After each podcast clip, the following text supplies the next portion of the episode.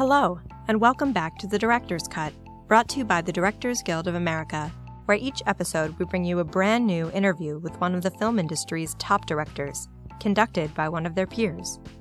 Remember to subscribe to our podcast on iTunes, SoundCloud, or wherever you get your podcasts. And if you're enjoying The Director's Cut, please take a moment to rate and review us on iTunes or like us on SoundCloud.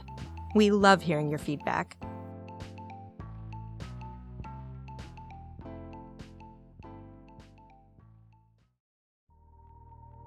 This episode takes us behind the scenes of director Paul Thomas Anderson's new drama, Phantom Thread. The film stars Daniel Day Lewis as Reynolds Woodcock, a man who sits at the center of British fashion in 1950s post war London, dressing everyone from royalty to movie stars with his distinct style.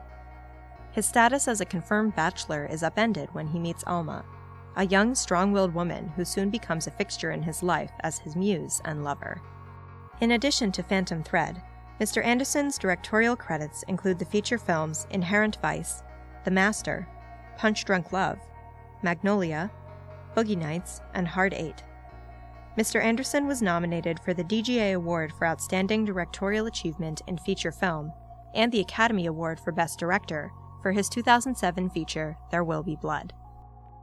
Following a recent screening of the film at the DGA Theater in Los Angeles, Mr. Anderson spoke with director Rian Johnson about filming Phantom Thread. During their conversation, Mr. Anderson discusses why he chose to shoot the film without a cinematographer, his collaboration with musician Jonny Greenwood on the movie's score, and his mantra in the editing room don't get stuck. Hey, Paul. Hi, Rian. Uh, well, congratulations, first of all, man, on the film. It's really something special. Um, yeah, right? Give it up. Raise the roof.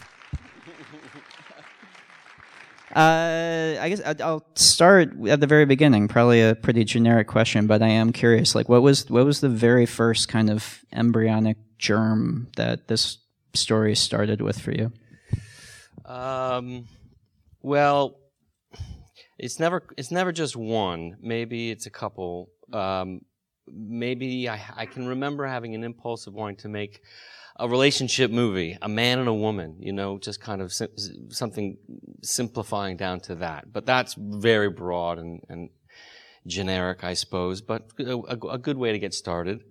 Um, I had been ill in in bed uh, one night, really sick, and uh, my my better half looked at me with a love and affection that I hadn't seen in a long time. I thought, wow, well that's kind of um, that's kind of interesting, you know. I really I really need her to get me soup right now, and she looks like she's enjoying it, you know.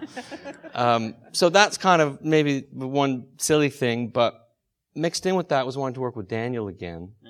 Um, and I think the other thing that happens as you're laying around on your couch watching TCM is that, you know, Rebecca comes on or something like that. And those movies that we all love and you, you think, yeah, that looks good, you know. Um, so I kind of, I'm a fan of those types of, those gothic romance kind of movies. It's, it's romance stuff the way that Hitchcock did it as well, which is, you, are never really supposed to say his name out loud.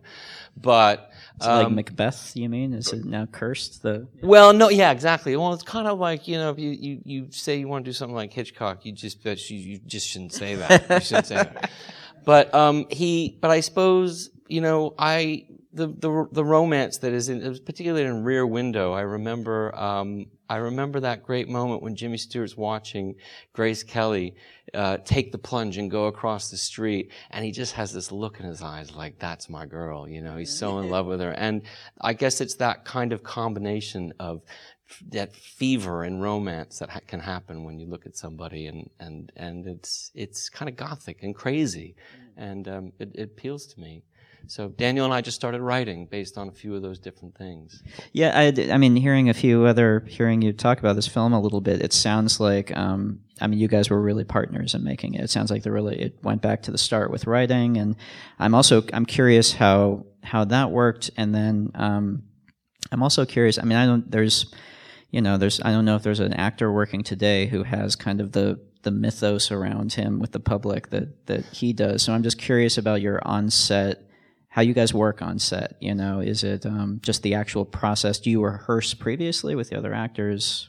I just laid like three questions in the room. Well, no, you know, um, well, Daniel's Daniel, you know, and you and he's he's a powerful presence. Uh, he's a great collaborator. So that collaboration, because we'd done it before, I I figure I th- I talked to him about working together and doing something, and I had a few ideas, and I figured it would be, be- we figured it. Why don't why don't I share material with you as I go, rather than kind of go away and write for a year and have some big Shazam moment where I sort of show it to you. We need to do this together. Um, and that proved really helpful because he was able to go away and speaking to the sort of mythological sort of you know proportions of preparation he does is that he wanted to learn how to sew he wanted to get as close as he could to the apprenticeships that have to happen if one is a, a and then that means something. I mean, there's a very famous story that uh, Givenchy studied under Balenciaga, two great designers, and Balenciaga was known as a great sewer and had, had studied since he was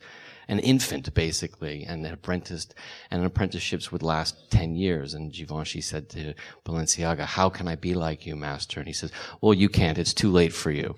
Uh, in other words you ha- if you haven't done that and you're already on your way forget that. So Daniel knowing that still tried to do what he needed to do which was one of his missions was to sew 100 buttonholes uh, which he did, you know, and just to learn the basics. So he didn't, you know, so he knew what he was doing, what it felt like to touch these needle and thread so intimately and all that.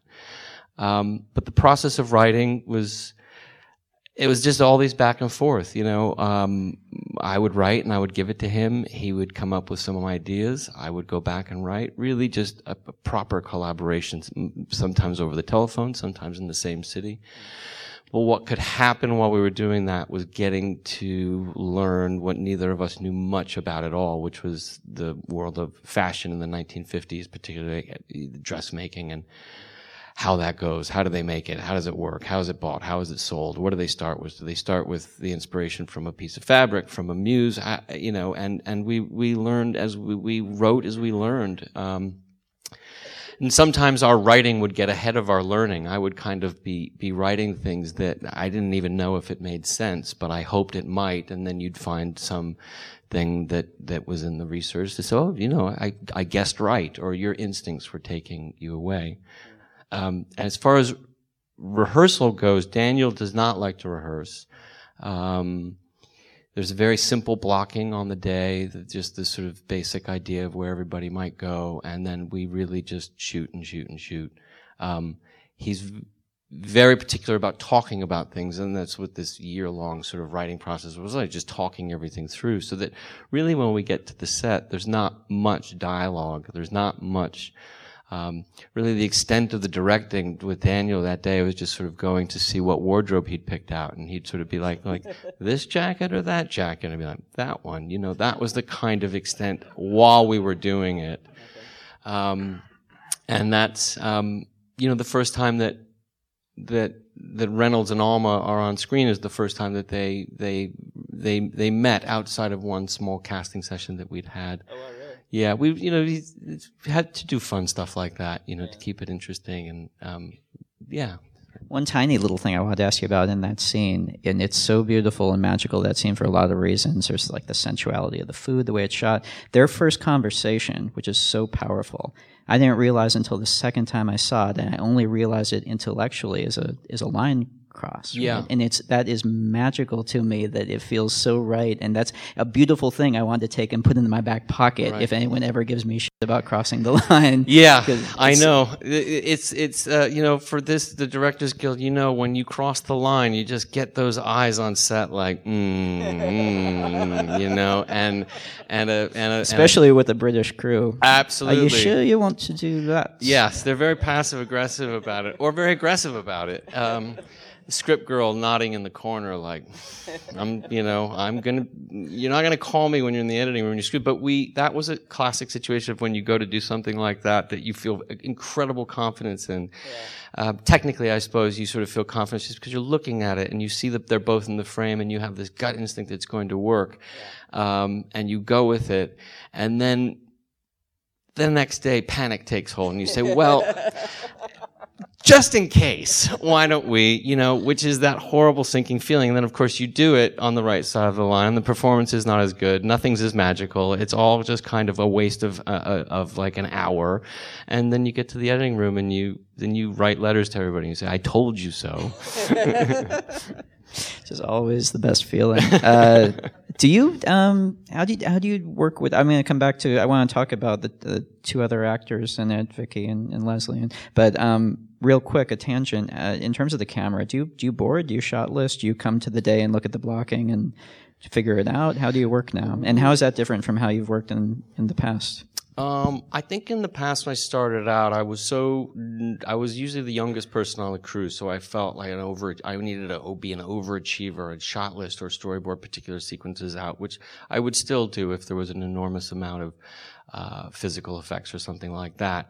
But for the most part, a lot of it happens in scouting for us, like scouting locations over and over again, and to get at least here's some really good ideas, but without Daniel and the actors being there, let's let's leave it open to see what might happen. And it's really sort of running through with my assistant director. Usually, just like there's one way, here's one way it could go, here's another way it could go, and try. And inevitably, you know, sometimes those those guesses are right. Mm-hmm. Other times, Daniel will come in with an idea that's completely left field and great, and uh, or or not. Um, and so it's it's it's sort of planned instinctuality, I suppose, you know, um, and I, have had enough m- great moments where you didn't know what was going to happen and you, and something great happened and enough moments where you think, let's just be loose about it and you just flounder out yeah. there without, like, without ha- half a good idea or anything. And those are always rough and it makes you think, maybe I'll come up with a shot list tomorrow and just to sort of get, get some confidence back. yeah. yeah. I love the credit. Um, light, it's lighting cameraman. Right? That's Brit- right. Very British credit. Yeah, and I know there was, um, you know, some uh, talk about how, in terms of the cinematography, I know there was a misperception at the beginning of you like being the cinematographer, but hearing you talk, that's not really exactly the case. Talk about how you worked with the lighting crew. Well, the the guys I work with, Mike Bauman. Um, Colin Anderson, Eric Brown, Jeff Kunkel. That's the sort of core group. First assistant cameraman, first assistant camera operator, gaffer, and grip. And we worked on features when I worked with Robert Elswit together, and we've done a lot of smaller side projects between features, and it was a really nice working relationship that Robert couldn't do. So it was a really nice working relationship, and we felt confident that we could take that uh, onto a larger scale uh, and do it and do it and, and do it here for this. And um, you never know how it would have turned out if a proper cinematographer had been there. Obviously, it would have been different. Somebody else would have had a say and done some great things. But it was really nice to work with those guys, um, just because I like working with them. Yeah. Um, and it and, and, it worked. It worked. It, of course, it wasn't without its hiccups, but uh, the, the Te- testing is the is the great solution. We just tested and tested and tried to spend as much time as we could trying to find what we liked, how it looked. You know, we used lots of old fashioned stuff like low cons and smoke and all that kind of stuff and just tried to find the ingredients that felt right to us. And, um, inevitably as that goes, you know, you can test and test and test, but really after the first week, you start to it starts to settle. You're like, well, we got a couple good things there, and then, and if you're lucky enough, maybe you can go back and fix a few of your mistakes, which we were able to here and there. But um, yeah. really do you watch film dailies with the with the crew? Or? We do, we do. Over in England, we had a little bit of trouble printing dailies. Um, they don't do it there very often, yeah. so that was I don't know if you had that struggle or not. It was um, lab situation.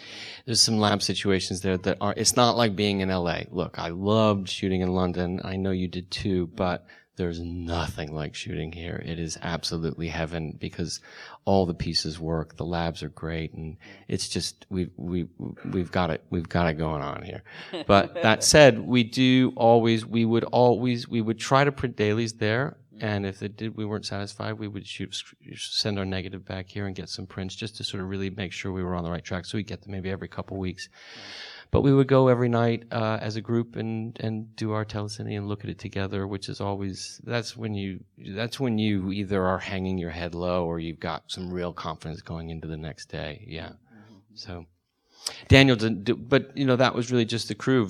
None, usually the actors are invited, but the, and mostly the actors that I work with choose not to um, to to come to dailies. I don't know what your experience was, but but lately the actors don't. They, they're like, I'm fine, I'm fine. If you're happy, It's weird. I've never done like projected dailies and watched it with the whole group. We've I've done just like we all. It's terrible, but we all get them on the iPads. I scan it, Right. but I, I typically don't. Yeah, but um, what uh um. Another very specific just shooting question on set. Do you? Um, I'm assuming for some weird reason, I assume the answer is no. Do you use playback much? Do you use a monitor? Are you up by the camera? What's your? I like a very small monitor because they've just gotten bigger and bigger, and I think we were happier with something that was portable, not too small that you can't see it, and usually sort of shoved in a corner, um, usually for the script supervisor. I find myself either, I always find myself right next to the camera, but also there's that little onboard camera. I always end up, I'm sort of kind of going back and forth between those two things. Um, and try not to do playback too much because I know that can interrupt the flow. I think particularly with Daniel, he doesn't want to hear his voice or he doesn't want to feel that that that sense of a bunch of people muddled around a monitor. But I've I've found that the late the further you get into the film, the more sort of playback comes into play because you are piecing something together that you do need to reference. But at the start, usually it just it, it seems like we're moving a lot without it. just flow. Going back real quick to the actors, how early um, in the process to? Well, I guess you kind of answered the question with um, Vicky, and she's extraordinary, by the way. Is it cre- uh, cre- Creps. Creps. Um, Creeps. Creeps. uh, how early do are, are the other actors involved? Do you you know how do you work with them if you've done all this preparation with Daniel in terms of prepping Right. with them with this? Well, yeah. So Daniel, obviously, we talked about that, and didn't I didn't I didn't didn't want to get into a situation. I, we were looking for an unknown. We were looking for something that we didn't know was out there, which was Vicky. But we started as early. We started maybe a year beforehand, a little bit less than a year, and the the, the goal being like. I'd rather get my hands on this person if if if she's out there, so that there is the opportunity to to get to know her. So it's, you know, the worst situation would have been finding somebody and then starting the next day, you know. Um, and I think we found Vicky relatively early on. So I was able to get to know her for about six months before we started shooting. And the same thing goes for Lesley, who is, we knew her work. And so we didn't really, we just called her and asked her if she was available mm-hmm. and would she like to do it which was really nice because we also knew that Lesley is a, is a, a an in-demand actress who's working a lot. So part of it's a double thing. You say like, can you can you block out this time? And here's the script, so you can chew on it and in your life for the next six to nine months before we get going. Did you with her, or do you ever have? Well, I mean, I guess with, with your earlier films, you had like a group of actors you worked with regularly. But with a part like that, do you have her in mind when you're actually writing, or is it something where? I think about halfway through, Daniel and I really started to have strong discussions about actresses that could play that part, and there was a lot of of great actresses. If you're going to need to fill this part of an actress that age in England, It's a yeah, it's a bounty. vast, yeah, yeah, yeah. vast. You know, um, so. Le- you know, Lesley, we knew I knew from Mike Leigh's films, but m- m- more more specifically than anything was as you do, you look people up on online, and and I saw just one photograph of Lesley that made me feel like, I mean, obviously she's great, but this is our girl. It was probably just some some PR photo that she did promoting a movie or something like that. It was it just you saw those eyes and her skin, which is like a stop and a half brighter than anybody else's in the world, you know. So it was like just let's let's call her up fast and book and book her, you know.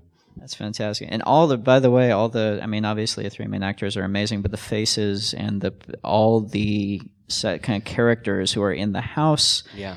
Everyone the um what's the name of the woman who's kind of the socialite woman who they have to dress and she Barbara gets drunk Rose? barbara rose Yeah. the names in this also if you just look at the credits list Yeah. the, tell you had fun with the names um I mean, just extraordinary. But I guess that's the nice thing about being in England. You just have. Well, B- Barbara Rose, the one American import. Oh, She's she? Oh. fantastic. She's she came over from New York for us. Um, but everybody else, yeah. I mean, you've got Gina McKee, the great Gina McKee. You've got Julia Davis, uh, Camilla Rutherford, uh, and a few wonderful actresses that unfortunately we cut out. But um, um, that's a you ta- what you're talking about is a good thing too. Is that trying to you know the worst thing that can happen is when an actor because we have a kind of an episodic structure. So you have actresses coming in for like two days worth of work. And the worst thing in the world is when you have maybe met that actress maybe like for a half a second and then they're they're, they're there and they're expected to be great instantly. And we had the, a couple benefits. There was so many costume fittings that there was a lot of opportunities for me to go in and get to know these women closer rather than just uh, meeting them to ask them to do the movie. So there was a, a good amount of time we got to spend with them and they got to spend within the confines of the production. So that just, it made it, just makes it easier. I mean, I'd hate to be an actor who had to come in you know, for an afternoon uh, and be and suddenly be great, and especially opposite Daniel. You know, he's very intimidating. I think for some people. So, yeah. Remember, I just I remember listened recently to the Paul F. Tompkins uh, comedy bit. That's right. exactly. yes. Uh, uh, anyway, uh, how do you, in terms of your um, the editing process, how do you work? To describe, tell them, talk about how you work with with Dylan, your editor, who you've worked with now for a long, long time. Yeah.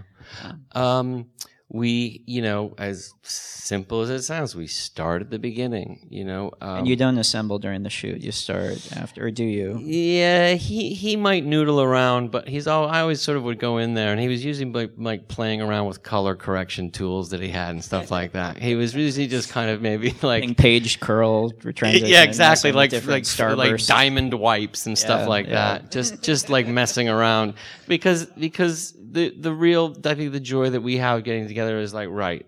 I mean. The, He's keeping an eye on things. He's there through production, not to cut things together, but to remind things from dailies. Like, you know, do you just to guide the ship, help, just to making sure that the ship isn't an inch off mark, so that we don't end up in Timbuktu. So that's really what. And the actual cutting is really fun. It's like just the two of us. Like, right, what's the beginning? You know, what music do we have from Johnny to work with? Usually we have piano demos and and one thing that we've learned over the years is like don't get stuck that was our motto was like don't get stuck like even if this is this is not the greatest scene in the world keep moving keep moving so we just try to go really fast not get stuck not take anything too seriously and just get to the end so we can sort of look you know and see what we have and things present themselves i'm sure as you know like pretty quickly you know like and you can get within striking range pretty quickly.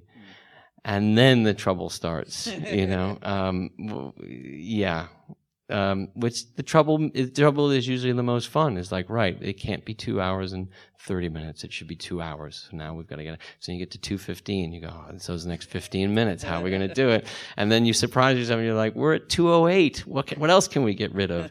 Um, it's and and then you find yourself going like no we're just cutting two o'clock. What are we doing? What's the story we're telling? Let's stop. Everybody pause.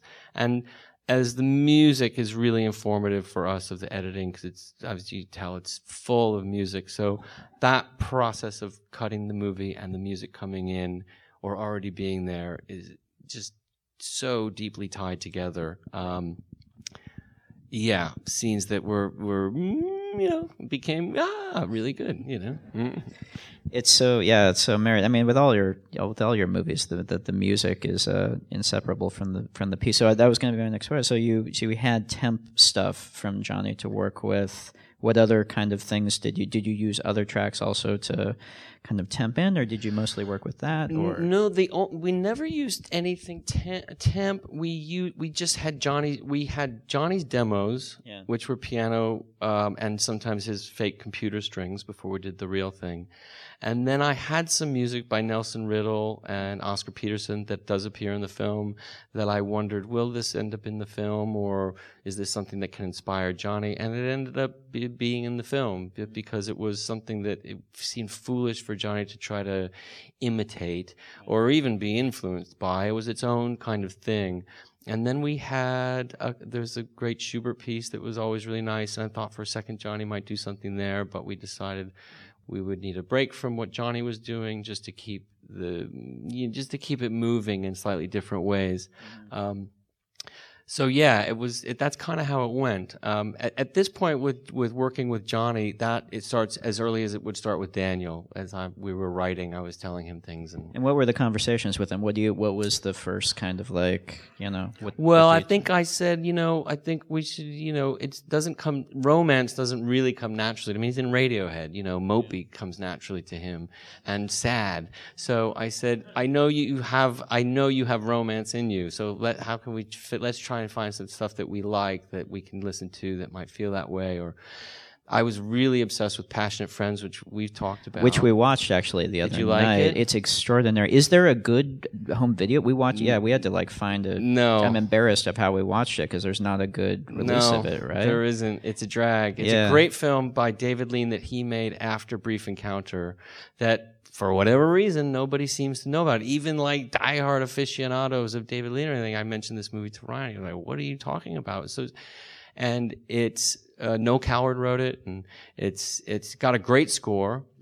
Um, uh, by who I'm blanking, but um, anyway, you know that's a kind of classic English romance movie, and the score is it's it's, it's big and overblown, and that's not really exactly what we wanted to do, but we're certainly like. Let's let's grab some of that to put into this story. Um, so those are the, some of the conversations, seeing that kind of stuff. I, there were conversations about trying to do something that might be kind of Eastern European for Alma. Um, and then we said, well, she's Luxembourgish, so let's research some Luxembourgish music. it's um, it's kind of thin. It, it's like it, we did.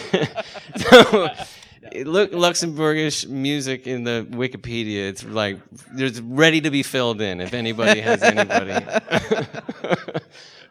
but it it led to, he had some melodies. He had he had Glenn Gould in mind when he was writing about Reynolds. That was something that he, that sort of spoke to. He said he figured he, Reynolds would be listening to Glenn Gould. So there's the one main melody that we have in it and we sort of he he took a cymbal in and played it which has a kind of vaguely Luxembourgish European German French feeling I guess I don't know It's got that cascading. It's almost like yeah. yeah Uh, yeah, yeah, that's beautiful. and does he do, do you uh, record st- like did you have stuff on set from him? If you were get started that early, and does he then uh, score specifically to the picture, or do you take his stuff and work it into the edit, and then like Yes, Just in terms of how he, that we don't have it on set, but I did give it to Daniel and Vicky to listen to. It was piano demos with the bad strings, like I talked about. And what we'll do is we'll sort of chop it up, and we'll. It, it's usually let's say it's a two minute piece of music that has a melody in it and maybe some middle part or something. And laying it over six minutes will be great because he'll go, boy, that's repetitive, and then he'll kind of come up with ways to to change it around and move it around. Um, that's generally how we we work. Um, he he's he's practically inept at scoring to picture. Um, he can kind of do it if he's pressured into it, but he'd much rather kind of write a piece of music, and then we'll chop it up. Um, and then he'll kind of rescore. It's a, it's not how anybody should do it. It's, it, but it ends up working somehow. It's like loads of versions and loads of, of cutting and pasting. And then by the time, but by the time we get to, because we're so paranoid about spending money and at the, at the scoring stage, by the time this horribly, like you, you'd not want to see the workflow beforehand, but by the time we get to the scoring stage, we have got our, because we don't want to embarrass ourselves in front of 50, you know, Royal Philharmonic players. We, we have it figured out by then. Absolutely. Uh, the other thing with the movie, especially having just spent a ton of time in London, it's um, you c- you can feel how much you love London and love the city and deeply and. It's it, obviously you can see some of that comes uh, out in movies, but obviously you all, you capture the real place so well. I wanted to just it, not really a directing question, but what's your relationship with London? Have you spent a lot of time there? What's your you know? I thank you for saying that because I do love it. I love it there. I don't know why. I mean, I'm from the valley, you know, but I love I love London. I have been surrounded by Brits by accident my whole life from my producing partners. Daniel and Joanne are British. My assistant director Adam is British. Johnny's British. It's just for whatever forces have come together in my life, I have this sort of connection to it over there. Um, I've always wanted to work there, you know, because because of the films from there. Obviously, there's that draw as a film fan. You sort of know not just British films, but even other films that have shot in London. Um, Star Wars being one of them, and, and on and on. And there's like a rich um, history there. It's kind of a, it's another version of Hollywood, I suppose. And it's also sort of maddening city to shoot in because it's one of those things you I'm, I'm glad you said that about it because I, I you drive through London and you think everywhere looks cinematic. Everything could be great you know? Um, and you just are like well I've blown it you know because every nook and cranny is great um, whether you know and but it's also incredibly built up so hard to do without and it was all locations that you were filming. Did you build any sets or was it all actually uh, shooting at places? It was shooting on location. Um, we didn't build any sets, um, which might have been a mistake. I mean, we were really in, in the center of London. Uh, I mean, but it seemed a mistake to go to a set. Um, just because I think Daniels and I and I as well, he really is obsessed with. Well, let's go into the real thing, you know. But the real thing comes with so many logistical headaches, you know. Um, a, a, a, square that doesn't want you there, um, lunch breaks that happen outside your window when he's trying to give a tearful monologue to the ghost of his mother. You know, all these kinds of things. You think, who the fuck decided to shoot this in the center of London? This is such a bad idea. Um, with no elevator, shooting on like the fourth floor, and like you just see like guys lugging lights up. They're like, this is not a fun movie to work on. Uh, well, thank you for going through all that because it's an extraordinary film, man, and I think it's one that's gonna. I know it's gonna live in our hearts for a long while. Paul Thomas Anderson, give it thank up. Thank you, guys. Rian. Thank you very much. Thanks for listening to another DGA Q&A. If you'd like to hear more, you can find past episodes of The Director's Cut wherever you listen to podcasts. And stay tuned for more episodes, including Guillermo del Toro's The Shape of Water James Franco's The Disaster Artist, and Craig Gillespie's I, Tonya. Be sure to click subscribe so you won't miss an episode. And if you're enjoying the podcast, please like, share, and leave us a review. We'd love to hear your feedback. Thanks again for listening, and we'll see you next time. This podcast is produced by the Directors Guild of America. Music is by Dan Wally.